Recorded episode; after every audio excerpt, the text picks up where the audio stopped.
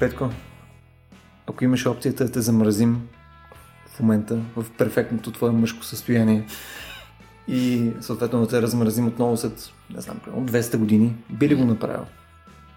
Ми не съм сигурен. Със сигурност искам си запазя тялото в прайма, така както се намирам в момента. Точно така. А, и, а, понеже, и понеже обичам да съм винаги прав, а, ще ми се по някакъв начин наистина да мога да се прехвърля след 200 години и да видя, че както често обичам да твърдя, че в бъдещето всъщност нищо, особено в човешкото състояние, няма, няма да се измени. Мисля, ще имаме някакви малко по-различни екрани, малко по-различни гаджети, нали, средата ще изглежда малко по-различно, но хората ще са си същите човече. На власт вместо герб ще са дерб. Примерно, нещо такова ще се случи, да, да. А, а имаше май един филм с Арнолд Шварценеггер, май беше, който беше замразен, примерно за някакви години. Не, не, не, не, това беше, това беше с, с, с, с, с Лай, беше това. А, и с Уесли Снайпс. С Уесли Снайпс. Да, там дето правиха секс интерактивно и им беше забранено да, точно, точно, им беше забранено да се докосва. Да, аз, аз и точно и тия неща не съм сигурен, че, че ще се променят в така фундаментална посока. Тоест, според тебе със сигурност VR секса ще остане нещо, както е в момента. Не, не, не, то ще се случи, ама ние ще сме си същите чешити и все ще искаме да си посягаме физически. Това, това според мен няма как да се размине. Това, което ми хареса в твоята визия за бъдещето е, че в крайна сметка има някакво бъдеще и съответно тук не сме всички в uh, In Goddamn Caves, mm. нали, следствие на глобално затопляне и серия други. Е, виж, аз дори не се бях замислил за това, сега като го каза и да, може и да няма такова нещо. Ама не съм сигурен дали. Да, да, да, то това не е ли малко сферата на псевдонауката, като се замисля? В смисъл това цялото, цялата тази криобиология и замразяване на глави и събуждане след 200 години. Това а, не, не е ли малко най- в тази сфера? Най-вероятно. Обаче, ако, ако беше в сферата на науката, то това беше постулата на целия въпрос. Mm. So, ако беше възможно, не очевидно, нали, дали вярваш, може да те замразим. В смисъл, ти не си котка, която мога да замрази. Не знам, що кажа не знам, що казах котка. Може би на фона на разговор, който имахме по-рано за Владо плацентата? Не дей да почваш тази тема, не. Няма да, Няма да говорим за Владо плацентата. Да, а... но, но който иска да знае за Владо плацентата, you can Google this on your own. Така, днес заедно с нас е Совил Пейков, Здрасти. Здравейте. Който доста учтиво стоеше и мълчеше, докато ние говорихме абсолютни глупости за пътуване във времето посредством замразяване на котки. Но се смееше без глас. да. да отбележим. Да, да, да, да, нашето интро беше непосредствено повлияно от предварителния разговор, така че цялата тази криобиология и замразени котки са следствие на това, което си говорихме с Славил преди това. Така че не го унивинявай съвсем. Непосредствено, но, но нашето посредствено интро. Да. А, добре, едно съвсем кратко представяне, все пак на Славил, така че да не започваме както винаги от нищото. А, той е бакалавър на, по молекулярна биология и магистър по генетика и геномика в биологическия факултет. А, той също, доколкото знам, е бил в Хайдълберг, да. а, където е изследвал човешка генетика. А, той е един от съветниците на първия български iGEM отбор, съосновател и основен ментор на всички следващи отбори от а, а, тази сфера. Доколкото си говорихме с а, Никола, който ни представи всъщност, той е а, един от малкото хора в България, който се интересува активно покрай CRISPR-Cas9 тула. Това в интерес на истината за мен е супер интересно, защото преди около година и половина бяхме правили един дискусионен панел, който е на тема CRISPR. И мисля, че в рамките на 3 месеца успяхме да намерим около 3 души, които бяха готови, подготвени да искат да говорят по тази тема. И ти мисля, че беше в този списък също. Така че това ми е на мен е някаква тема, която ми е очевидно супер любопитна.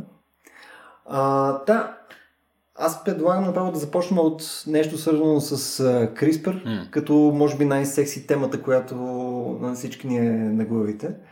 А, сега, примерно, последните няколко седмици излязоха даже новини, които са, че има нали, някакъв малко по-различен тул, който апгрейдва под някаква форма CRISPR. Можеш ли да ми кажеш на мен като лаик нали, малко повече по темата? Значи, реално погледнато, нови CRISPR тулове практически още откакто беше изолирана и описана функционалната активност на системата за първи път, много лаборатории неспирно се опитват да я подобрят под някаква форма. Mm-hmm. Било то да променят CAS-9 съответно системата е изолирана от Streptococcus pyogenes, било то да използват други CRISPR системи, било то да използват генно инженерство и синтетична биология с цел подобряване на естествения тул. Mm-hmm. Така че това не е нещо принципно много, така да го кажем. Е много подобни опити има до момента. Една голяма част от тях се така определено демонстрират някакви подобрения в някакви насоки. Е, какво подобряват всъщност? Смисъл, какво е значи, CRISPR системата, основното нещо, което е важно за нея е практически специфичност, т.е. това, което CRISPR-Cas прави, е да индуцира двойно-верижни срязвания в ДНК. Mm-hmm. Това, което ние искаме, за да може да редактираме съответно геномите на организмите, които нас ни вълнуват, е да внасяме тези срязвания високо ефективно и в точно определени от нас участъци. Тоест, до момента основните практически насоки, свързани с подобряването на CRISPR-Cas, са свързани именно с редуциране на off-target ефектите, или казано на прост език, системата да реже само там, където искаме и да не реже на други места, което с естествената система до някъде е проблем, тъй като тя е възникнала като един така вид бактериален адаптивен имунитет, в резултат на което чисто естествено за нейната функция не се очаква тя да има абсолютна специфичност. Тъй като представете си, ако примерно CRISPR-Cas9 системата беше абсолютно специфична, mm-hmm. за бактериалните вируси би било изключително лесно да избягнат нейното действие, тъй като една единствена единична точкова мутация би направила вируса съответно имунен на действието на съответната система.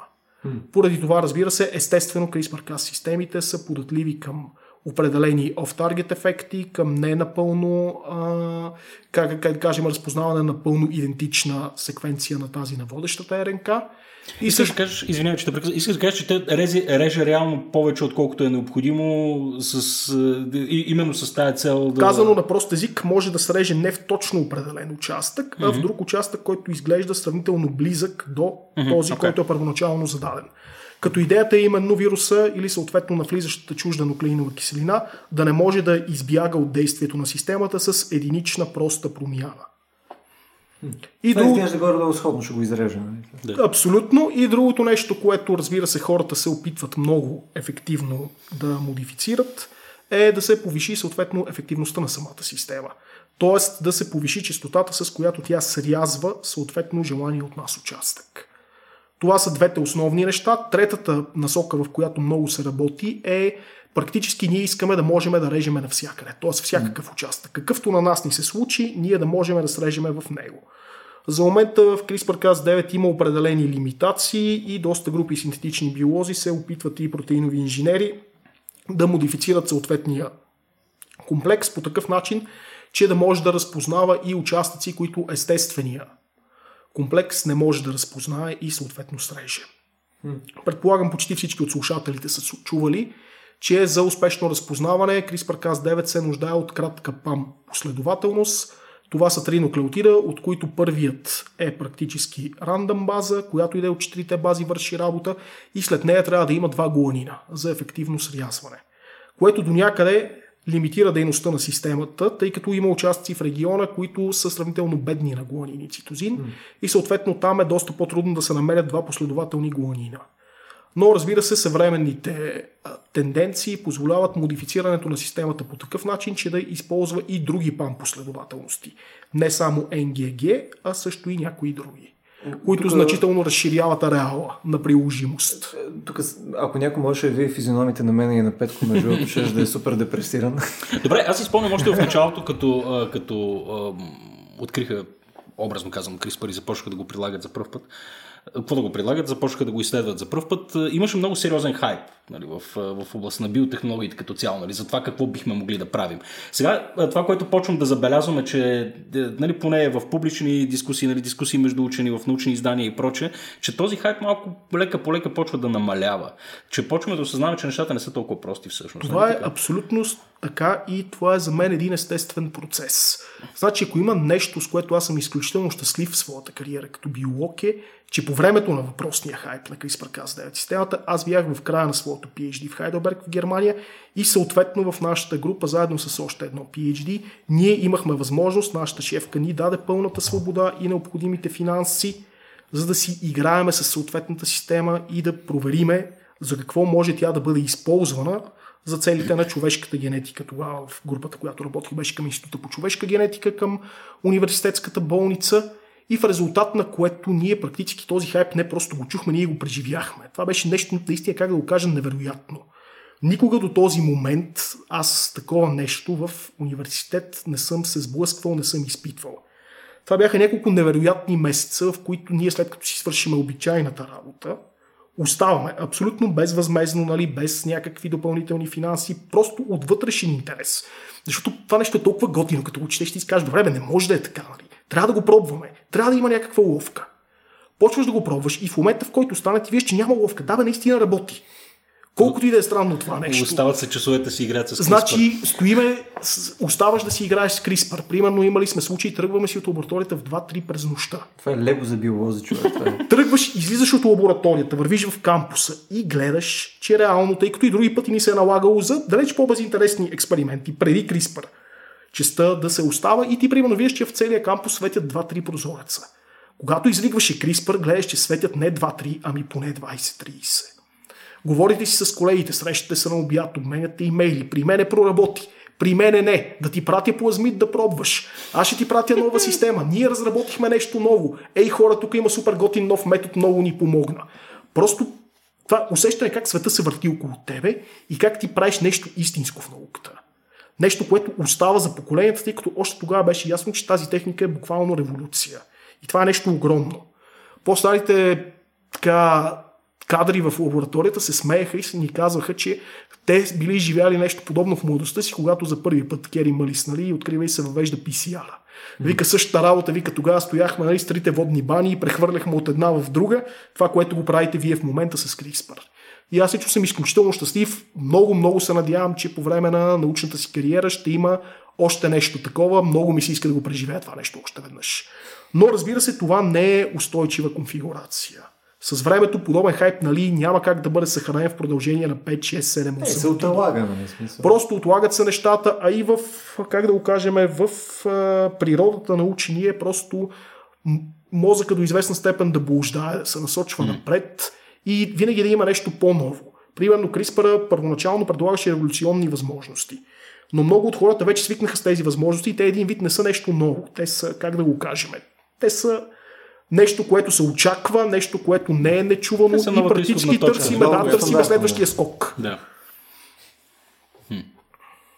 Добре, а смисъл, тъй като каза, че ти конкретно си имал досег с това от гледна точка на къде може да се прилага при хората и така нататък. Какви са всъщност приложенията, които към момента, нали, на база на леко по-оталожената технология, знаем, че може да прилагаме при, не знам, да кажем, при възрастни хора или при ембриони и така нататък? А, значи сега може би се изразих леко неправилно под приложение при хора. Имахме предвид, че ние разработвахме тогава, тъй като беше съвсем в началото, още 2013, началото на 2014 година, те първа излизаха основополагащите статии на Цанки Чърч по въпроса. Използвахме го основно за изграждане на клетъчни модели на човешки генетични заболявания. Mm-hmm. Тоест идеята беше в съответно клетъчни линии да могат да бъдат моделирани промени в съответно, които се асоциират с определени тежки заболявания, срещани генетични при човек. Mm-hmm. Причината е изключително прозаична. Разбира се, в клетъчна линия по този начин ние можем да имаме един така доста добър модел, който практически да съответства точно на дефекта наблюдаван в даден пациент. Разбира се, в някои случаи ние имаме достъп. Говориме за клетки, които, примерно заболявания, които са свързани с клетки на кръвта, на кожата. В някои случаи може да бъде направена и мускулна биопсия. И съответно ние можем да се здобиеме с материал от съответните пациенти. Но тогава аз се занимавах с заболявания на централната нервна система. Естествено, нали, от човек директно жив няма как да вземе част от неговия мозък. И тогава Не, идва доброволно. точно... Принципно някои хора може и да се навият, но не е приета научна практика. И разработката точно на подобни модели даваше тогава много ценна информация. Скоро след това започнаха първите, как да го кажем, опити, увенчани с така доста сериозни успехи, за прилагането на съответните системи в IPS клетките или в STEM клетките, което отвори съвсем други, как да го кажем, перспективи пред човешката генетика.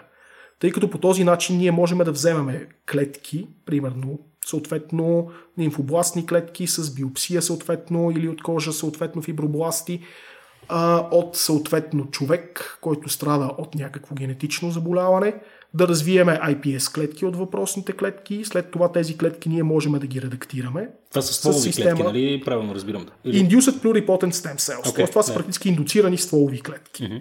Тоест, един вид ние хващаме клетка, която е терминално диференцирана, която можем да извадим от съответния човек, ние дедиференцираме, връщаме диференцирането назад и след това от тези дедиференцирани клетки ние можем да отглеждаме различни клетки от организма. Практически това бяха тия години, когато наши колеги работеха с подобна технология, бяха едни от първите в съответно Хайделберг, които се занимаваха с това нещо. И тогава това съм го виждал на живо, което предполагам повечето от вашите слушатели са виждали този забележителен клип в YouTube, в които кардиомиоцити, отгледани от съответно стволови клетки, туптят в съответно петри наистина е впечатляващо да видиш такова това нещо са клетки, под които изграждат сърцето да, ли? Това, това е, са клетките, мускулните клетки на сърцето. Тоест един вид ние си правиме сърце в петрила пъничка. Добре, само за да дадем крачка назад, понеже и, аз съм лейк в, в областта на биологията. Говориш, говориш в крайна сметка, че можем да вземем соматична клетка, така ли се нарича? Можем да вземем да, соматична клетка, Директно примерно от кожата от кожа, да я превърнете обратно в... Можем да я върнем обратно към дедиференцирано състояние, да я намножим и след това тези клетки с определени, разбира се, третирания, протоколи с доста скъпи реагенти, но можем да ги накараме отново да се диференцират вече в различни клетъчни типове, такива каквито ние искаме. Примерно може да направим неврони, може да направим клетки Да. на сърцето, може да направим практически изключително голяма бройка от останалите клетъчни типове, които нас ни вълнуват. Но това не е всичко.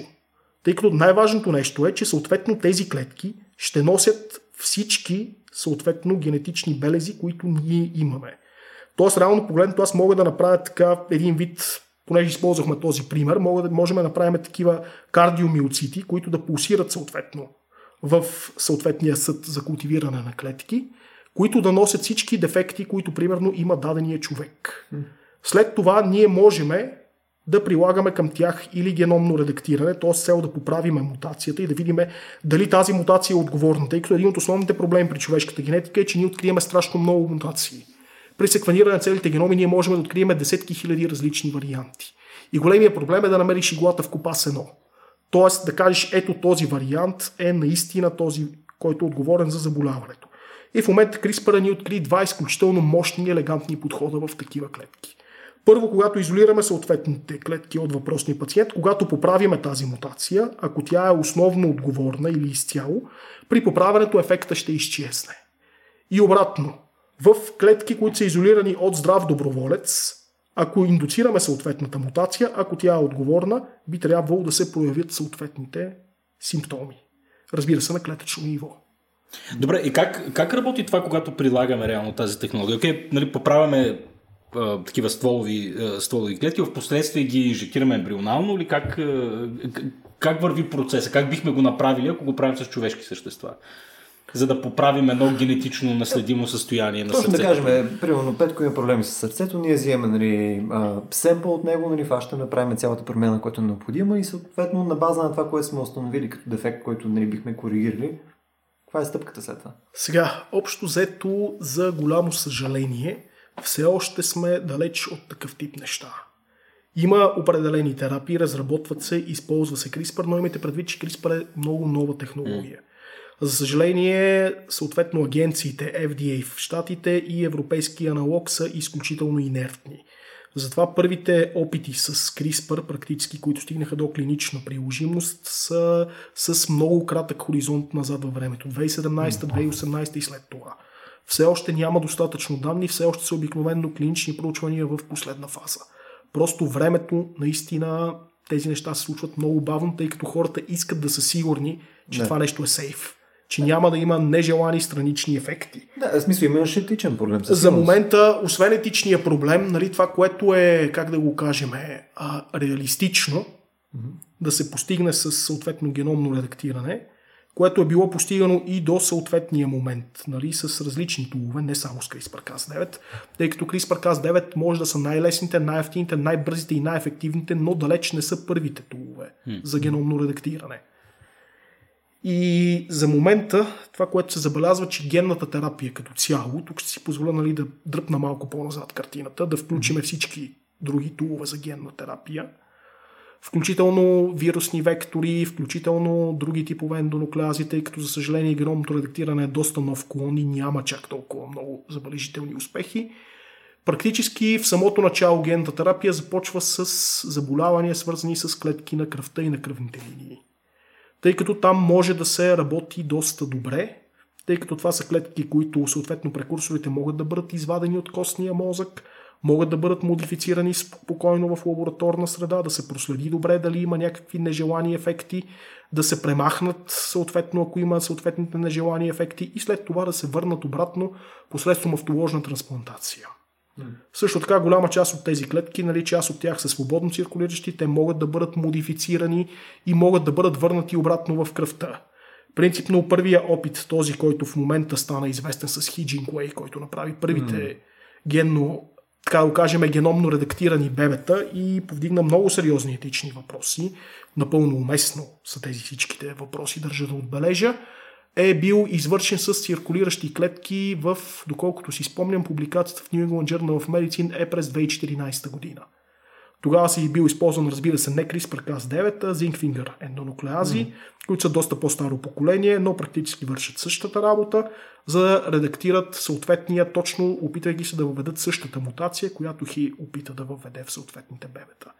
И тези клетки са били модифицирани извън организма и след това са били върнати обратно. Съответните CD4 положителните лимфоцити са били върнати в пациентите. Но тук конкретно в, в, в този пример говорим за, нали, за ембриони. Нали, говорим за... Да. Добре, мисъл, има ли някакъв проблем различен от правен и етичен, когато говорим вече за възрастни хора? В смисъл, има ли някакъв проблем с скела, просто когато говорим за макроскопичен нали, човек? Нали, защото... Изключително сериозен. Mm-hmm. А Практически, то решава ли се с CRISPR? Значи, можем да кажем, нещата ще си позволя да ви дам един Прост, така, може би, макар и не съвсем точен пример. Представете си една построена сграда. Когато ние искаме да правиме сериозна промяна в сградата, ако говорим на ниво ембрион, примерно, както е при развитието, дори обикновено CRISPR модификациите при примати, а и това, което направи съответния биолог с бебетата, се извършват на ниво оплодена яйцеклетка. Mm-hmm. Тоест на ниво една клетка. Това е когато ние искаме да модифицираме всички клетки в дадения организъм. Реално погледнато това е как да го кажем за една сграда, това е равнозначно на кота 0. Когато сме на кота 0, ние практически имаме неограничени възможности да променяме дизайна. Примерно искаме да сложим два етажа отгоре, искаме да променим основите, нали, ако го направиме, нали, съответно съобразявайки останалите неща. Примерно не на основи, които са предвидени за 10 етажа, ние да издигнем 100 етажен небостъргач. Практически тези неща могат да се случат. Но разбира се, при един възрастен индивид, т.е. да кажем една вече изградена сграда, въпросите, които нали, касаят такива major reconstructions, са доста по-сложни. Сещате се, че в един изграден блок нали, ние няма как да сложим 20 етажа отгоре. Но просто да няма да го издържи. Но може да си остъклим терасата. Но да, примерно можем да направим аналог на остъкление на тераса, саниране, пребоядисване. Mm. И за това, примерно, такива клетки, които са примерно клетките на кръвната линия, клетките на кожата, клетките на ретината, голяма част от заболяванията на окото, позволяват да бъдат модифицирани, съответно било то с CRISPR-Cas9, било то с други тулове. Те там бяха първите проби именно с а, такива хематологични заболявания, Абсолютно. рак на кръвта, Точно. за генни терапии. Да. Там са първите пробиви и за съжаление, включвайки тези тъкани, основно съответно заболяванията на кръвта, кожата и очите, до голяма степен и тези, при които имаме някакви ефективни, рутинни успехи до момента. То ние и там да си останем, това пак е сериозно. От тук нататък нещата стават доста по-сложни, тъй като вече съответния клетките не са свободно достъпни. Съответно, ние трябва да имаме нещо. Примерно, CRISPR до голяма степен решава въпроса с самото геномно редактиране.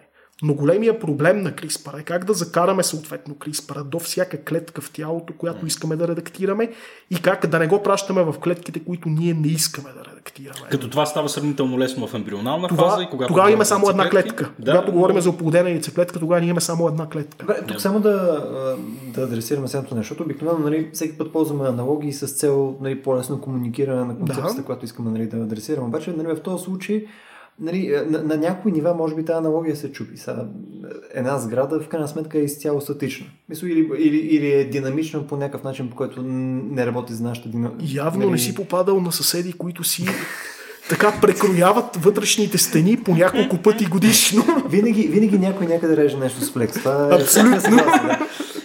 Е, идеята ми е следната. Мисля, едно човешко тяло в крайна сметка е значително по-динамична система, отколкото една, една сграда. Със сигурност. Има ли характеристики, които са вследствие на тази динамика, не, в това подновяване, което е на клетки и така нататък, които за нас биха работили в полза на това ние да можем да работим с тези инструменти по-добре, отколкото ако решим да сменим основите на жилищен блок в люлин? Абсолютно. Значи най-добрият вариант би бил, ако ние имаме достъп до съответните стволови клетки, които отговарят за подновяването на дадена тъкан mm. и ние успеем да извършим геномното редактиране там. Както дадохме пример при голяма част от заболявания на кръвта, това са клетките на костния мозък. Тъй като с времето постепенно тези клетки ще съответно ще генерират другите клетъчни типове, ще бъдат заменени дефектните клетки и ще се получат съответно клетки, които са редактирани по желание от нас начин. Също така голяма част от заболяванията, примерно, които са свързани с синтез, с липса на даден компонент, нали, чисто биохимични дефицити в определени ензими, могат да бъдат преодолени и когато не се редактират абсолютно всички клетки, а само част от тях. За съжаление, разбира се, има и заболявания, които точно заболяванията, които аз прекарах своето PhD, занимавайки се с тях, заболявания централната нервна система, където, разбира се, подобни подходи са силно затруднени, тъй като невроните са терминално диференцирани неделящи се клетки. И практически вече там този подход много трудно би довел до някакви така реалистично забележими резултати. Там ние се принуждаваме да променяме клетки, които са вече терминално диференцирани и неделящи се. И в тези случаи ефективността на процесите е много ниска, също така и таргетирането на всички тези клетки е изключително проблемно. Представете си, че дори да ние да постигнем изключително невероятно огромно ниво на редакция в мозъка, примерно 90% на ефективност, mm-hmm. което за подобни тулове би било нещо невероятно готино и хубаво. Това означава, че наши ни останат 10% клетки, които са нередактирани, които практически са увредени и нефункционални. И моля си представете да ви изреже една десета от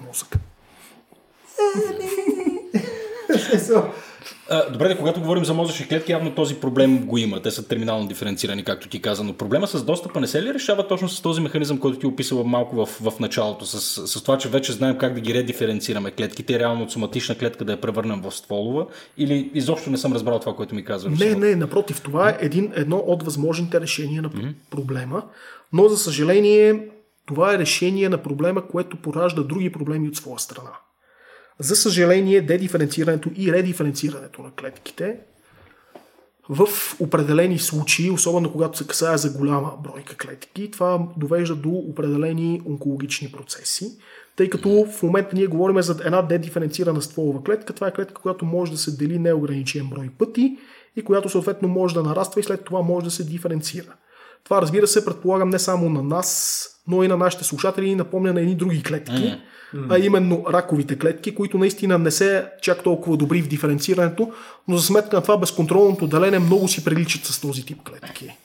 И тук е основният процес, когато ние модифицираме една огромна бройка клетки, понякога дори много малко количество от тях да поемат по този лош път, практически би могло да има потенциално фатални последствия за организма. Тоест, получава се каскаден ефект в случая или... Може да стигне просто до развитие на съответното онкологично състояние. Mm. Което после в един вид нали, на нас да ни бъде доста трудно ние да излекуваме. Предполагам, не е нещо ново нито за вас, нито за нашите слушатели, че първите опити за съответно генна терапия са довели до няколко случая на левкемия вследствие на използваните вирусни Добре, а, а ние не можем ли да използваме същия инструмент, не знам, за да се играем с, а, сега пак като лик се изразявам с там теломерите или да нали, програмираното самоубийство на клетката, да направим така, че те да не се разпространяват, да ги опитомим своего рода. Нали, не можем ли да използваме има много, по този има начин? много опити в тези насоки, но именно тук е проблема, че повечето от тези механизми не са 100% ефективни. Mm все още не си играем от чак толкова много време с CRISPR, не познаваме чак толкова добре, колкото си мислиме. Един вид, както казахме в началото, хайпа поизтече, но все още техниката е далече от това да бъде абсолютно рутинна и ние да я познаваме в пълни детайли. В момента в една така много опасна сива зона, в която нещо се възприема като един вид едва ли не е утвърдено и че ние знаем всичко за него, но реално погледнато непрекъснато излизат интересни нови статии и се вижда всъщност, че CRISPR все още крие доста изненади. Тук подозирам, че част от въпроса на Петко, свързано с теломерите е то е окей да е на 70% сигурен, че ще живее до 500 години. Не, мисля, че натам отиваше това. това да, да, да. Вечният Петко Желязов. Общо, взето да, да, можем ли да се оптимизираме? Нещо, което ще говорим съвсем скоро, така или иначе. Както се казва, 500 години мисля, че биха били достатъчни за всеки. До тогава до толкова ще напреднат нещата, че се прехвърлиме в някой андроид. Да, да, да. 400, 500, правилно.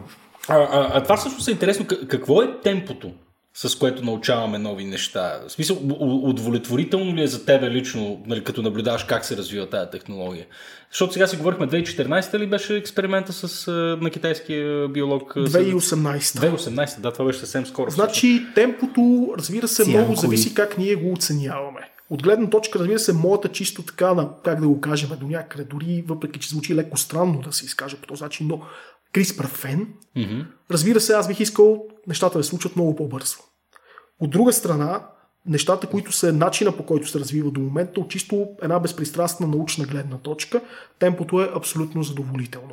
Дори трябва да кажем, че изпълнението на Хиджин Куей през 2018 година с тези генно модифицирани бебета беше доста преждевременно и поради тази причина, разбира се, беше и този сериозен негативен отзвук, който той получи в световен мащаб. Трябва да добавиме, че на нас ни се вижда, че нали, много бързо са се случили тези неща, но може би най-адекватният модел, който ние имаме за близост до човек, това са съответните примати, лабораторните примати, маймуни, които се използват. Докато първото геномно редактиране при тях е 2014 година от една китайска група, 2015 година се постига хомозиготна мутация, т.е. двата алела на гена P50, TP53, отговорен за бълтъка P53, който е основен в много видове рак, биват мутирани. Практически 2018 година, това говорим си за миналата година, само Мгм. преди една година беше направен първия съответно нок-ин примат. Тоест, това е маймуна, в която посредством CRISPR редактиране на точно определен участък в генома беше вкаран желан от нас репортерен ген. Това е нещо, което нали, ние бихме искали да правим, тъй като случая, който използва Хиджин Куей е доста специфичен. Той просто искаше да инактивира един ген. Но в повечето случаи, когато говорим за някаква форма ген трапи, ние не искаме да инактивираме ген, ние искаме да презапишеме нещо, някакъв дефект в съответния ген. А това нещо при примати, както казахме, беше направено доста, доста скоро и то в един много групи несъвършен вид. Тоест, определено, поне според мен, ни чакат още поне няколко години на усъвършенстване на въпросната технология, преди да можем да отидем отново към човек, без да изпадаме в проблемите, в които миналата година станаха така централен въпрос за дискутиране. А добре, в смисъл, а, тъй като това беше публично нещо, не, в крайна сметка, нали, ние разбрахме за него, защото до голяма степен той човека си каза. А, няма ли, в смисъл, със сигурност, ние всички си го мислиме тук по една или друга форма, няма ли шанс това някой друг да го прави, просто без да си е казал? Нали, Китай е голямо място. Нали, подозирам, че може да генерираш някакво количество лаборатории, които конкретно да могат да правят сходни неща, само че под друга форма, без да са публични. Само в Шанс- източен Китай там. Да. Шанс винаги има и далеч не е само Китай. Но до някъде ми се ще да вярвам, че съответно учените, които са специализирали във въпросната технология, която все още е силно специализирана, тъй като това, което ние направихме бързо и лесно 2014 година, няма нищо общо с практически съответно CRISPR геномното редактиране при хора и при примати. Естествено, втория процес е многократно по-сложен и изисква много по-специализирано оборудване и съответно познания. Та все ми се иска да вярвам, че въпросните хора, които притежават съответните познания, така разполагат и с едно, съответно да го кажем, достатъчно количество морал, което да ги възпира от извършването на подобни действия за този момент. Е, историята би казала нещо друго. Нали? Разбира се, не. И тук аз искам да кажа, нали, да подчертая, че аз съм, нали, вярвам, че подобни експерименти имат своето място, че те ще се случват и нещо повече. Дори аз ги възприемам като лично свое мнение, разбира се, че това е нещо неизменно. Тоест нещо, от което ние не можем да се отървем. То е неминуемо. Просто нашето развитие изисква нещо такова да се случи. Тъй като просто динамиката на света около нас, което ние всички виждаме, вече става прекалено голяма. Ние няма как да очакваме естествените процеси да променят нашите геноми в крак с променящите условия на средата. Време е за следващото ниво, в което ние сами започваме да променяме нашите геноми по един интелигентен начин. Но разбира се, това трябва да се случва по, как да го кажем, е така един внимателно разписан механизъм, прилагайки най-доброто от наличните до момента знания по един официален и контролиран начин. Всичко това не беше направено при първия случай. Просто въпросният специалист искаше да остане в историята като първи и в резултат на което направи или поне претендира, че е направил, тъй като до момента така и ние нямаме mm-hmm. някакви убедителни доказателства, че въпросното нещо наистина е било извършено. Нещо, което, как да кажем, беше представлява определено страхотен интерес, чисто научно и биологически, но морално е много, много сериозно погрешно. Тук отново, ако трябва да се върнем към историята за секунда, ам, за Петко, ти като един по-добър историк от мен можем да коригираш веднага. Например, преди, там, при колко, 100 и някакви 30 години, примерно 40, а, когато Рентген всъщност открива нали, рентгеновото лъчение, мисля, че той си експериментира върху семейството. И той тогава мисля, че върху жена си, примерно беше експериментирал, където нали, тя има някакъв пръстен, даже помня, че има, тя беше умела в последствие от левкемия, примерно. Съответно, ние в а, нашата история на науката по една и друга форма имаме доста съмнителни неща етично, обаче някои са в крайна сметка, сметка взети а, самосиндикално с приемане на риска, който е асоцииран с тях. Както и хора, които експериментират върху себе си и така нататък. съвсем съгласен. Тъй като имаме неща, които са морално и етично съмнителни, но от днешна гледна точка и от днешна перспектива, а ние днеска имаме над 100 години повече знания от времената на Рионген. Така е, да. В тогавашните времена тези неща далеч не са били толкова морално и етично недопустими, колкото са днес. Да не говорим, че те са били според мен и наивни. Към Проблема е, че днес ние не говорим, разбира се, аз винаги възприемам такова нещо и съм изключително против да спираме прогреса заради някакви хипотетични случаи, че нещо можело да се случи някога в бъдещето. Винаги може да се случи нещо такова и това в никой случай не е причина ние да спреме дадено научно изследване или дадена технология. Но когато в конкретния момент съществуват въпроси, които ние знаеме, че ги има, но не можем да им дадем адекватен отговор и знаеме, че е силно вероятно да има проблеми, да направиме нещата просто, за да бъдем първи и за да поженаме някаква слава, това определено не е правилният подход. И дори в конкретния случай, ако имаше възможност, нали, примерно да вземеш решение за себе си, да извършиш подобно геномно редактиране върху себе си, това до някъде може би бих могъл да го приема. Но когато се касае вече за други човешки същества, тогава вече просто моралният компромис се почва да става твърде сериозен. Добре, а кои са, кои са основните неща, които забавят е, целият този научен процес около, около, около CRISPR? В смисъл, говорим си за е, липса на теоретично познание, имаме дупка в това, което знаем, имаме инженерен проблем, имаме проблем с финансирането, е, имаме съответно етичен проблем, за да тестваме концепциите, с които в момента боравим. Кои са, предполагам, че всички тези От. Всичко по малко и още няколко, които не включихме. Това звучи като All of the above, наистина. Абсолютно. Да, да. Сега, един от основните проблеми, разбира се, е, че както казахме, вече за системите, които бяха лесни за работа, клетъчни линии, IPS клетки, организми, които са с кратко време на генериране и голямо потомство, мишки, зебрафиш и подобни, бяха вече до голяма степен разработени активно. Говорейки за човек, най-добрите модели са съответно non-human primates или приматите лабораторните маймуни. За съжаление, при тях Просто цикъл на култивиране е доста дълъг. Това не е нещо, което ние не можем да направим маймуната да ражда толкова бързо, колкото мишката. И освен това, другото нещо, което е, че потомството при тях е доста малобройно. Така че просто на нас ни трябва съответното време, за да натрупаме тези данни.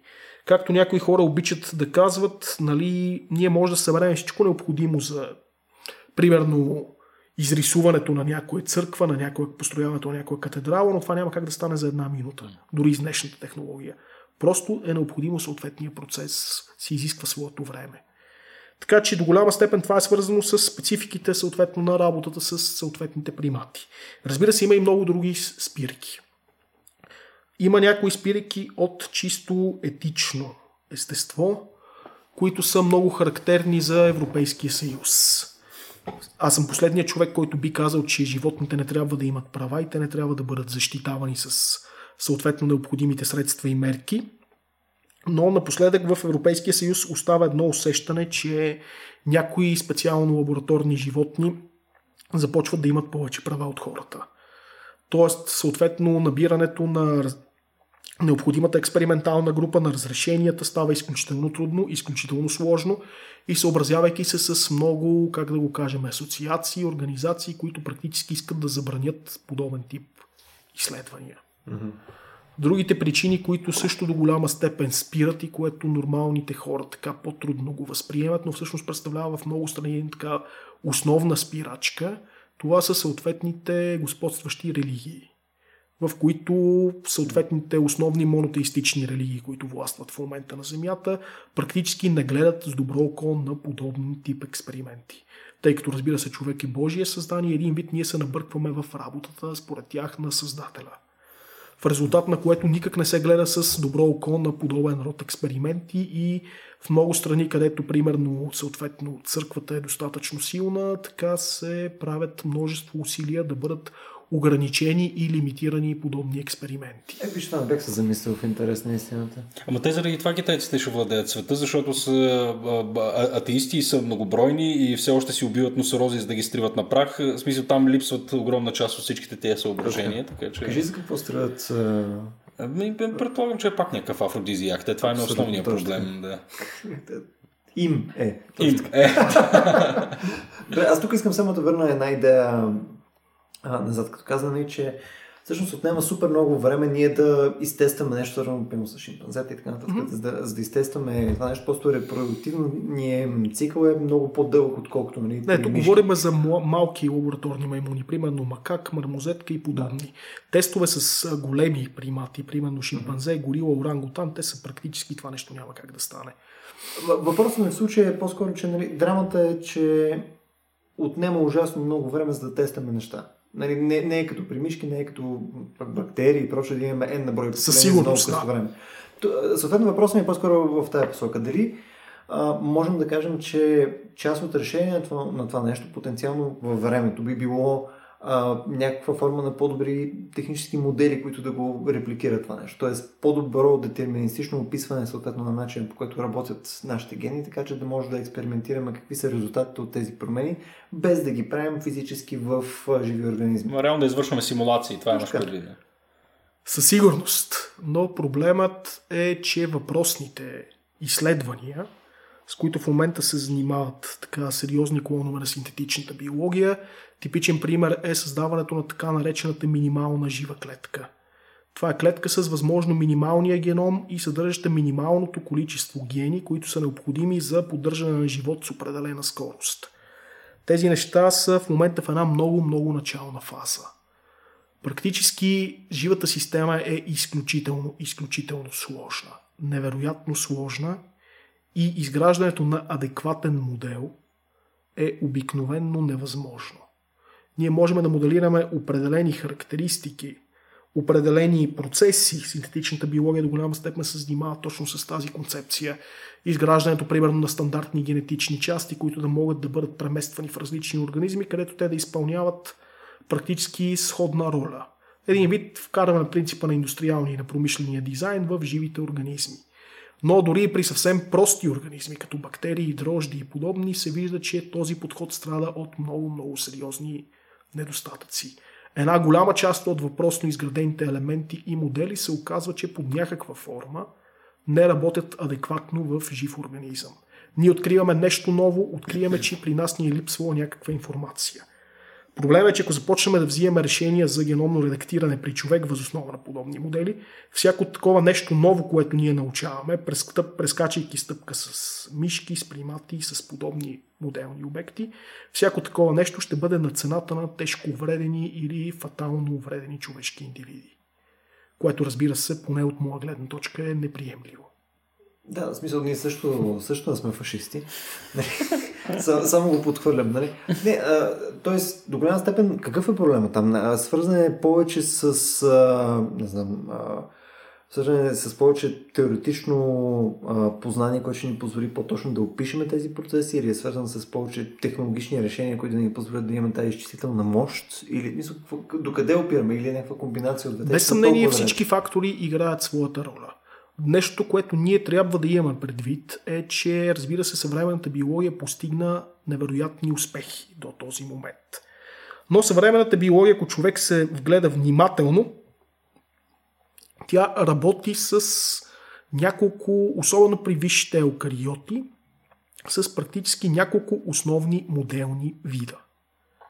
И възоснова на тези няколко основни моделни вида ние се опитваме да извадиме някакви такива заключения, аналоги, които да са общо валидни. Имаш предвид, че работим с мишки? Разбира се. Треби, Работиме да... с, примерно, зебрафиш, ксенопус левис, пилета, мишки, mm. Дрозофила меланогастра, ако върнем малко по-назад, си елеганс, съответно червичета, още по-назад и до голяма степен една огромна част от нещата, които ние знаем, са възоснова на тези моделни mm. видове. За тях ние имаме много добре изградени познания, но проблема е, че това е една изключително, изключително малка част от видовото разнообразие на нашата планета. И се вижда, че нещата не винаги са чак толкова универсални, колкото на нас ни се иска. Понякога не само различните видове, но и самия, примерно, не е изключено и човека да ни изненада под някаква форма. Именно поради тази причина ние се стремим да използваме нещо, което е максимално близко до човек, за да може подобни изненади да бъдат максимално лимитирани. И в момента се вижда, че когато се правят проучвания при човек и при мишка, има много несъответствия. Примерно ген, който е летален при мишка още в ембрионално развитие, при човек съответно инактивиращи мутации, успява да, макар и със съответна симптоматика, успява да порасне и да се развие възрастен индивид. Сходството на ниво ДНК между гризачите, които се използват основно в лаборатория, мишка и плъх, и човек е около 90%. Mm. Докато с съответните примати стигаме до 98,7 и нагоре процента. Тоест получаваме и така доста по-добър, доста по-близък до човек модел. Mm.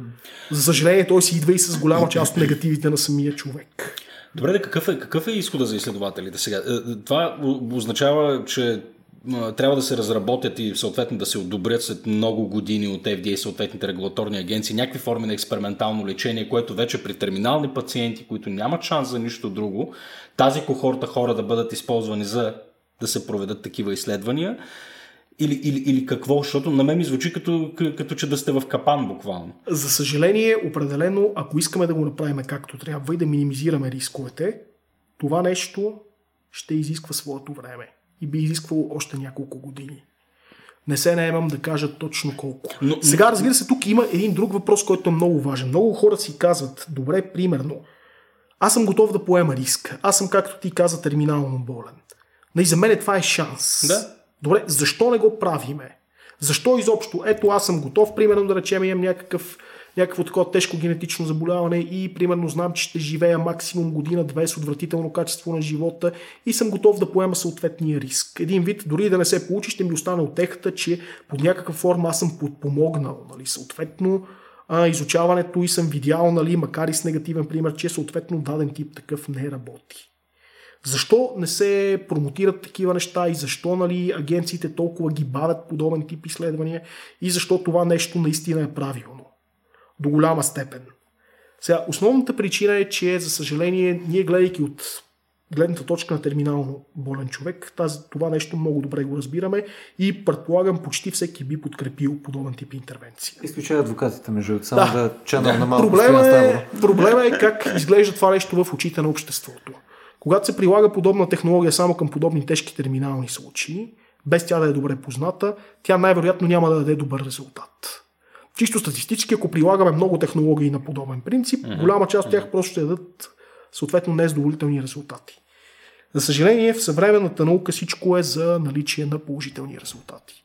Имайте преди, че едно такова прибързано прилагане на CRISPR, което да изкара на преден план негативните резултати, е достатъчно не само да убие целият този начален хайп, който ние с вас дискутирахме, ами да задълбаваме и в обратната посока. Да, да се спре директно. Едно тотално, да едно тотално отблъскване на обществото. Оттам обществото ще изисква от съответните негови представители в различните форми на власт да спрат да дават пари за това нещо, тъй като то ще спре да ги вълнува, а обратното ще започне да ги плаши. И оттам ще умре финансиране, ще умре интерес и тъй като съвременните изследвания от този тип са изключително скъпи, реално ще умре и възможността за прогрес. Лош CRISPR PR. Да. Абсолютно. Добре, а, аз малко ще позволя вляза в друга тема, тъй като ти за, за малко я засегне, на мен ми се струва безкрайно интересна сфера а, в, а, в науката и това е точно синтетичната биология. Сега някой беше казал, че ние за да можем наистина да разберем живота като цивилизация, трябва първо да сме способни да го създадем нали, по изкуствен начин. Ти се занимаваш с синтетична биология. Значи, нали? ако не се... Да, аз съм един от, как, как да го кажем, ръководителите на българския отбор по синтетична биология, IGM, който участва всяка година в това най-голямото международно състезание по темата за студенти. Изказването, доколкото спомняме, перефразирано изказване на Ричард Файман, Да. който беше заявил, че за да мога да разбера едно нещо, трябва да мога да го построя. Да мога да го създам. Mm-hmm. И реално погледнато това е може би основното движещо мото на синтетичната биология. Възможността ние да можем да, създада, да създаваме биологични системи от набор от стандартни елементи, възможността ние да можем да предсказваме тяхното поведение, използвайки различни математични модели и предварително характеризирайки тези набори. И един вид, точно както съответно колегата тук спомена, да можем възоснова на тези модели ние директно да модулираме организми и да построиме, в кавички казано, организми с желани от нас качества. Общо взето един вид, така по същия начин, по който примерно правиме съответно едни платки, процесори, mm-hmm. по много подобен начин ние да можем да започнем да правим и живи организми Тоест, с определени аз- желани от нас качества. А, ако мога да вмъкна сега, за да съм сигурен, нали, че сме на една и съща страница, нали? Тоест, ние ако знаем начина по който можем да правим такива организми, ако знаем по какъв начин работи живота в някакъв смисъл, ние ще можем да го моделираме също по-добре. Нали, това е само Точно. с този предишния разговор. Но ще сме способни по-добре да деконструираме съответно и, и органичния живот. Разбира нали, се, и ако можем да дадем една аналогия, нали, примерно с, както се знаем при писането на софтуер, един от основните варианти е да пуснем да напишем някаква версия на програмата, да пуснем някаква форма на дебъгер и да проверим нали, къде се чупи съответното нещо. Да. да. Подобни, нали, подобни неща се опитваме да успеем да направим и с съответно живи обекти. За съжаление, те са изключително сложни и поради това успехите са основно на ниво бактерии и нисши еукариоти тип дрожди. Разбира се, последните години много активно се говори за синтетична биология на ниво, примерно, клетки от бозайник. Като един вид така много така примамлива альтернатива и област, в която се инвестира много. И също така се заражда голям интерес. Тъй като това би ни помогнало, примерно, ние да изграждаме някакви системи с съответно обратна връзка, които да бъдат ефективни в клетки на висши еукариоти. Примерно, да кажем, до момента една голяма част от, да кажем, има някакъв недостиг на даден ензим. И ние използваме генна терапия, примерно, за да възстановиме съответния ген. Ние възстановяваме естествения ген. И съответно той бива правилно регулиран но ние нямаме обикновено голяма представа от, или естествено имаме на ниво модели нали, от регулацията на съответния ген, но ние това нещо не можем да направим друг абсолютно изкуствен ген, който да имитира съответно естествения ген до степен, така че в съответствие с всички тези физиологични системи, инпути и аутпути, които получава клетката, той да примерно да пуска и да спира експресията на съответния ген по желание от нас начин. Един вид казано, ние да можем да направим примерно ген, който да продуцира панкреас, но абсолютно синтетичен, не, извинявай, не панкреас, а примерно ген за продукция на инсулин, mm-hmm. изваден от панкреаса, съответно, който да може да, съответно, да е вързан в съответния регулаторен кръг, който да чувства примерно нивата на кръвна захар и съответно да бъде синтезиран и експортиран съответния инсулин само тогава, когато е необходим. Или а не непрекъснато. Да, да.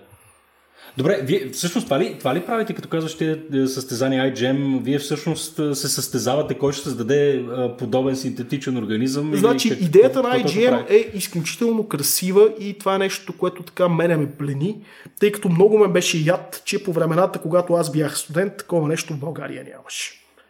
Реално погледнато, тогава те първа е започвал съответния мащаб в световен формат. Идеята на IGM е, че ние събираме група, неформално група от студенти, или по-точно не ги събираме ние, тук се изказвам естествено отново неправилно, група студенти се само събират въз основа на някакъв свой интерес. Те след това организират свой IGM отбор. Решават, че искат да се състезават във въпросното състезание. И оттам студентите започват да правят много готини неща, които за съжаление в България много липсват в обучението на съответните специалисти. Именно първото нещо те трябва да си намерят съответно ментори, супервайзери, хора, които да ги подкрепят и поддържат. След това те трябва да си намерят съответно лаборатория, в която да работят. Тъй като тук говорим за генно инженерство, разбира се, изисква се наличието на лицензирана лаборатория. Не става да се работи където и да било. След това те започват да изграждат един реален научен проект. Това, което иска от тях IGM е те да изградят нещо реално със своите ръце. Не се оценява, примерно, да ти дадат някакъв тест и да попълниш максимална бройка верни отговори, максимална бройка точки, а се оценява нещо реално работещо. Те трябва да направят някакъв синтетично-биологичен експеримент и под някаква форма този експеримент трябва да демонстрира някаква стъпка. Разбира се, никой не очаква в рамките на една година да се направи нещо, което да е директно готово и да бъде приложено на пазара, въпреки че има и такива случаи сред IGM отборите, да се направи някаква стъпка към решаването на някакъв реален обществен проблем. Нещо, което е значимо за обществото. Примерно има изключително много проекти, които се занимават с изграждането на нови биосензори за различни типове замърсявания, примерно тежки метали във водите. Mm. Много популярни са проекти, които създават микроорганизми или модифицират микроорганизми, които могат да утилизират различен тип замърсявания. Нефтени петна, пластмас и други подобни. Разработвани са различни а, платформи на базата на синтетичната биология за детекция на определени нуклеинови киселини или варианти в нуклеинови киселини, асоциирани с заболявания. Правени са и доста по-луди проекти от рода на биобатерии, а, система базирана за енкрипция, за съхраняване на информация в ДНК, система за ключалка, за един вид като шифър възоснова на определени ДНК, фрагменти и последователности. Общо взето ограничението наистина въображението на студента. Тук Трябва да е нещо ново, нещо интересно, нещо, което да не е правено преди това. Като, като един абсолютен профан, сега ще се изкаже, че нали, звучи се едно правят апове, човек. В смисъл, буквално биологични апове. Изключително готина аналогия, която, признавам си, без какъвто и да било свян, ще открадна. Когато рекламирам отбора следващата година. Много, много напомня цялата работа на IGM точно на Android Market. Да. Тъй като пълно е с апове, една огромна част от тях не работят добре, някои от тях просто присъстват, но въпреки това остава нещо, което принципно променя нашия живот и нашия свят. Не знам, аз за бактерии, които ядат нефтени петна, слушам сигурно от 15 години. Или, или поне така ми се струва. Не знам. И още не мога да разбера защо тези неща не се използват. Нали, чувство, че постоянно се говори за Uh, нали, всичките тези да, да, да, проекти, за които, които ти описа, но аз нищо не съм видял да се имплементира или да е влязло в употреба. Една голяма част от нещата се имплементират, определени елементи от тях. Една голяма част от тях, разбира се, не се имплементират или има по-добри, по-бързи, по-съвременни методи. Основната полза на въпросното състезание лежи по-скоро в една по-друга равнина. Както казахме, първо студентите, които са съответно undergraduate в повечето случаи, те започват да правят свой реален научен проект. И говориме, те го правят от самото начало до края. Тоест, те научават за първи път едно нещо, което предполагам и за част от вашите слушатели ще бъде много интересно, а именно, че това, което ние си представяме, че учения се хваща и се затваря в лабораторията и прекарва там ден и нощ и работи по интересни и готини неща, практически е една много малка част от работата на учения. Това е върха на айсберга. Основната част лежи отдолу. Това са неща, в които ти трябва да си намериш съответната лаборатория. Ти трябва да си намериш финансиране, тъй като все пак тия компоненти някой трябва да ги осигури. Имаш нужда от пари ти трябва да работиш в екип. Това, разбира се, в днешно време всеки говори за екипна работа като голяма мантра, но практически голяма част от студентите, докато не се сблъскат със своите характери, да си премерят нали, кой е с по-голямо его, срещат доста така сериозни затруднения с тази част. След това, другото нещо, което те трябва да направят е много сериозната част на така наречените социални кампании. Зависи, ти можеш да правиш най-готината наука на света, да си затворен в твоята лаборатория и практически си абсолютно обществено безполезен. Това е в случая, е. когато ти тази наука я правиш под някаква твоя форма, която ти я правиш като някакво вътрешно удоволствие, без да я презентираш пред други хора, тъй като сега часа е малко тук, така, как да го кажем, по-късен, ще си позволя да използвам така не много професионалния термин, един вид изграждане на наука под някаква форма на научна мастурбация с цел попълване на свои собствени вътрешни потребности. Като водоплацент. А, абсолютно, а не да демонстрираш на обществото ползата и реалните си достижения. Това е едно от основните изисквания на IGM. Да можеш ти да представиш своя проект пред обществото и да убедиш хората, че ти всъщност си направил нещо, което е готино, интересно и полезно. Тоест, аз ако мога да генерализирам в, в този конкретен случай, би ли казал, че тогава от твоя гледна точка конкретно комуникацията на науката е по-скоро някакво изконно важно нещо от работата на учените тя не е изконно важно нещо от работата на учените. Тя е най-важното нещо в работата на учените. Това е интересно. Това е абсолютно и безапелационно. Това можем да го кажем с, а, как да го кажем, не 100, ами над 100% сигурност. Като основната причина е, нека сега да се обърнем, аз принципно не си падам много по историята, предпочитам да гледам напред, но нека в случая да се обърнем назад чисто исторически. В момента ние имаме някакво ниво на научното познание И това ниво на научното познание постулира неща, които ние казваме, че са верни. В момента, в който при нас дойде студент и ни каже нещо, което примерно не го е научил добре, или не го знае, или се твори нещо различно, ние му казваме, добре, как може, нали, в днешно време толкова информация имаме, това не е вярно, как така, нали, го изтърси. Само, че по същия начин, както ние в момента си ги мислиме тия неща за абсолютна изконна и единствена истина, разбира се, така едно време са мислили, че Земята е плоска, че топлината е невидима течност, която се прехвърля съответно между телата, че Земята е в центъра на Вселената и нали, да си изброяваме всички тези останали основни Това първото, между другото, още време време се случва. За съжаление, да, е има така зараждаща се обратно тенденция. Аз за топлината, че, че е течност не съм чувал до сега, но ще го... Да. Топлината Звучи ми интересно като концепция. Да. Та, от тази гледна точка, това, което е важно, че учените по него време, те просто не са имали знанията, които ние имаме сега.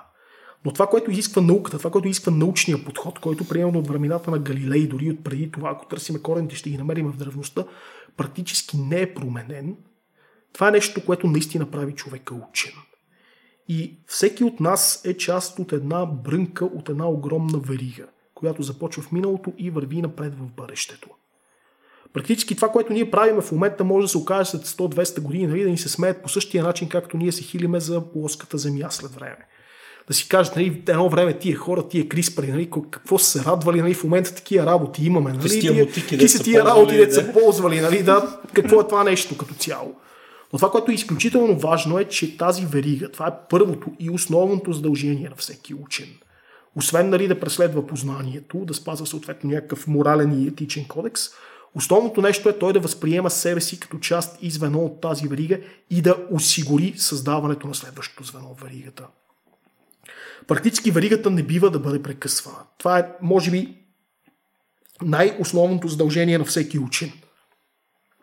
Тъй като тя е това нещо, което остава. Тя свързва всички тези различни епохи, тя ще продължи напред в бъдещето и практически тя е един вид, как да го кажем, персонификация на науката, и именно от тази гледна точка, разпалването на интереса от други хора към науката, така както примерно мой интерес е бил разпален преди време, или хора, когато сме достатъчно щастливи да намерим хора, в които интереса се е самоза... самовъзникнал, да го кажем до определена степен, ние да ги окоръжим и да им помогнем да развият този интерес. Съответно, това е, поне според мен, може би най-първото изискване на всеки учен – така че отново да се повторя, тъй като това поне за мен е наистина важно, популяризацията на науката не е просто важна, тя е най-важното нещо, което има като мисия пред себе си всеки учен и държа да подчертая, тук под учен включвам не само хората, които като мен работят в университети или в учебни заведения от различен тип, но също така и учените, които работят в изцяло научни лаборатории. Не случайно в повечето от развитите страни, можем да дадем една Великобритания като пример, независимо в какъв тип лаборатория работи човек, той има за задължение да представя в рамките на няколко дни годишно своята работа и своите проекти пред обществото по разбираем и понятен начин. И това задължение е едно нещо, на което се гледа изключително сериозно, а не както в България, когато се обяви ден на отворените врати, да се кара малко така през просото и на принципа, нали, дай да мине по-бързо и да се върнем обратно към работата. Тъй като една голяма част от науката все пак, тя се случва благодарение на обществото. Ние сме длъжници на обществото, тъй като то ни подкрепя през своите данъци, съответно с финансиране за нашите научни изследвания. Научните изследвания стават все по-комплексни и все по-скъпи. И ние трябва да даваме най-доброто от себе си, да обясниме на обществото защо тези неща са нужни, един вид да предоставим някаква форма на отчет за парите, които на нас са ни били дадени и да се опитаме да разпалиме интерес в самото общество. Защото в противен случай наистина науката става нещо, което се прави един вид като за задоволяване на някакви вътрешни потребности, което не е лошо. Наистина много хора, основният мотив за много учени са тези, точно тези вътрешен стремеж към а, съответно познания и подобни неща. И при мен това е водещи елемент. Но вие трябва, ние трябва да разбираме, че това нещо, на което сме стъпили, е благодарение на тези преди нас. И ние също сме длъжни да дадем нещо за тези след нас, което няма как да стане, ако ние не продължаваме веригата. Това... Алелуя! Това беше просто Амин. магически. Да. да. Бъди нашия пастор. Вили това в интерес на истината нямаше... От утре основаваме една научна църква и почваме да пестиме от дарения без данъци. Само, че името вече е Scientology е взето, между това да вземе нещо друго. Колко му е? Какви учени сме, ако не успеем да измислиме едно ново име? Човек в интерес на истината това е едно от по-скоро това е непопулярно мнение даже в момента и mm-hmm. много се радвам, че, че го чувам от тебе. Даже днес бяхме на едно събитие, което беше свързано с комуникация на науката нали, в, по Карибан и прочее и това е по-скоро нишово мнение. И а, същевременно с това ние изцяло го споделяме. Аз съм напълно съгласен, че без това нещо обществото няма как да знае, че това, което учените правят е важно, е, полезно или интересно дори за някого без някой да отиде и да покаже свой интерес. За съжаление, свой... нишовостта на това мнение се предопределя от, така как да го кажем, че дълго време при нас имаше строй, при който държавата практически решаваше за всичко. Uh-huh. Тоест учените малко или много свикнаха, че те трябва да убедят държавата, за да може държавата да получи, да им се даде едни пари и оттам насетне нямат никакви задължения към самото Имат общество. Карбонш, да, да Абсолютно. Но в момента много от хората говорят, нали, ние нямаме никакви пари за финансиране на нашите научни изследвания. В същото време, когато този човек го помолиш или дори се опиташ да влезнеш в сайта на съответния институт, университет, лаборатория, група, ти изобщо не можеш да откриеш какво точно прави този човек. Еми, изключително трудно е за едно общество да даде пари един вид на моята честна дума. Примерно аз да кажа, супер, добър съм, дай ми едни пари да направя наука, ама не ме занимавай да ти обяснявам какво точно правя. Не, между другото, напълно съм съгласен и само ако трябва да завършим някаква малко по-позитивна нотка и това е изцяло лично субективно наблюдение. Въпреки това, виждаме, защото вече сме от 8 години нали, наоколо, нали, покрай всички хора, които правят наука в България, нали, покрай нали, нещата, които ние правим за комуникация. По-скоро мога да кажа, че каквото и да говорим, се движим в посока, където повече хора са на това мнение, което сме и ние, където да имаш повече а, видимост на науката, която слуша в България най-малкото може да го видиш даже и покрай всичките организации, сходно, сходни на нашата и така нататък, които имат повече и повече интерес от обществото, съответно това общество, което гласува доверие на учените, нали, да се интересува повече от популярна наука, което за мен е някаква положителна индикация. Дребното обстоятелство е, че това се случва в нашите си 6 квадратни метра, километра, да кажа, нали, тук в рамките в София, нали, нашето, нашето си своеобразно балонче, така че... Хареса ми как виждате това бих, позитивния край. Да. Бих добавил изключително, нали, че съм напълно съгласен с това, което казвате. Пробуждането определено се забелязва. Тук бих допълнил и не само работата на организации, ентусиасти, научни работници, но бих забелязал нещо, което особено много ме радва мен, че по последните организирани подобни събития има изключително голяма бройка хора, т.е. самото общество си възвръща интереса към тези неща. Точно. Поне в София имаме достатъчно хора, които вече се интересуват и изискват подобен род събития. Започнаха, забележете неща, които преди години почти ги нямаше, започнаха на български язик да се превеждат научно-популярни книги. Говориме истински научно-популярни mm. книги, нали? не някакви препечатки от примерно 30-40 години назад във времето, които се продават сравнително добре. Доста издателства започнаха да работят в подобна насока. Все още са в ниски тиражи обаче. На фона на това, че в България почти всички книги са в обидно ниски тиражи, не бихме така, казали да, че са много по-различни. Бройки, да. Е, Започнаха да се канят водещи гости, лектори и преподаватели. Започнаха така техните събития, организирани с тяхно участие, да се радват на едни доста хубави и добри посещаемости. И което е най-важното, вече това, което аз поне мога да забележа в университета, една голяма част от влизащите, те първа студенти, те влизат с някакви мечти, с някакви желания. Влизат, защото това нещо им е интересно. На тях им е пределно ясно, че с молекулярна биология няма да направят големи пари в. Но въпреки това те влизат, имайки някакъв вътрешен интерес. Нещо, което на тях има достатъчно да ги мотивира да започнат с съответно тази доста тежка и сложна специалност. Mm. Така че аз съм твърдо убеден, че нещата вървят в правилната посока. Може би не толкова бързо, колкото на нас ни се иска, може би не толкова бързо, колкото трябва да бъде, но определено има движение в правилната посока. Ако си спомняш, нали, началото на разговора ни, точно преди да пуснем всъщност подкаста, нали, а, ти казах, че според мен, тъй като аз съм ужасно нетърпелив човек на цяло, в смисъл и от гледна точка на организацията, и от гледна точка на нещата, които правим, нали, в работата ми и прочее, а, нали, това, че на нас не ни се случва с скоростта, с която искам, нали, това не значи, че нещата не се случват. И нещо повече, има някои дейности и според мен комуникацията на науката и общественото мнение е именно перфектен пример за това. Някои неща просто изискват супер много време. Някои неща... Факт. Както не- дискутирахме за CRISPR системите. Но за да се върнем шеговито към началото на разговора, на търпеливите хора като нас ни остава да се замразиме за 50-100 години и да видим как вървят нещата след това. Ми, аз предлагам да замразиме Петко и да замразиме този разговор. Добра идея. Бе, благодаря ти много, че ни гостува днес. Надявам Аз ви се... благодаря изключително много за поканата и също така искам да ви пожелая успех с това прекрасно начинание, с което сте се захванали. Мерси, Славиле. Мерси. И ние, и ние се надяваме това, което правим да е отдалече адекватно. И а, като за финал а, искам само да изкажа малко благодарности на нашите патреони. Патреони. Това между другото продължава да е ужасно странна дума на български. На всички хора, които ни подкрепят в Патреон по-скоро, вече са над 20 души, което продължава да е изключително странно за мен. Но ето бирата, която пиеме в момента, докато правим този подкаст, е благодарение на тези дарения, които са от тях. Надяваме се това, което да правим, да ви е а, харесало. Между другото, не си харчиме парите за бирите. Само да за ги. само ексклюзивно от моя Само- джоб. Само за бири ги харчим. Добре. It's fucking wise. Имам ли право на едно последно изказване, може да. Казвай, да. Значи искам да използвам така първо да благодаря на всички, които са дослушали до края този дълъг разговор и също така да из, да отправя така една покана към евентуално мои колеги и хора, които под някаква форма се занимават с наука в България и в този момент слушат въпросното нещо.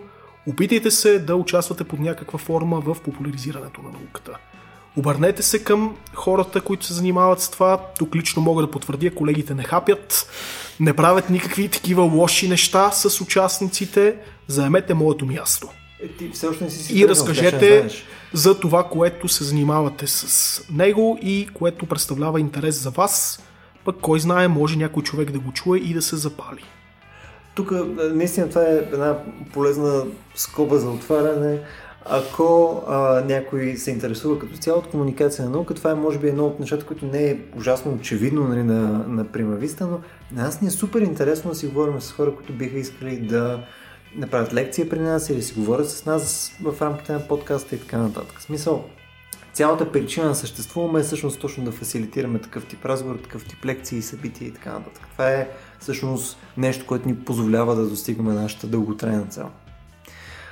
Добре, и последно нещо, а, за да приключим, благодарим също на нашите спонсори от SBTech, благодарение на които имаме тия яки микрофони, които сме покрили тук с едни учебници на Feynman за пореден път. Нали, благодарение на тях се чуваме една идея по-добре, отколкото да говорим през микрофоните си на хедсетите на телефоните си, което сме го правили първоначално и вече не го правим. Така че това се случва. Благодарим отново на SBTech, че бяха тия хора, които ни се доверяват в това начинание с този подкаст, който правим в момента. И благодаря на всички вие, които ни слушахте до края. Вече мисля, че сме над час и много. Така че това е по-скоро похвално за вас или може би не е. Довиждане от всички. Чао. Довиждане!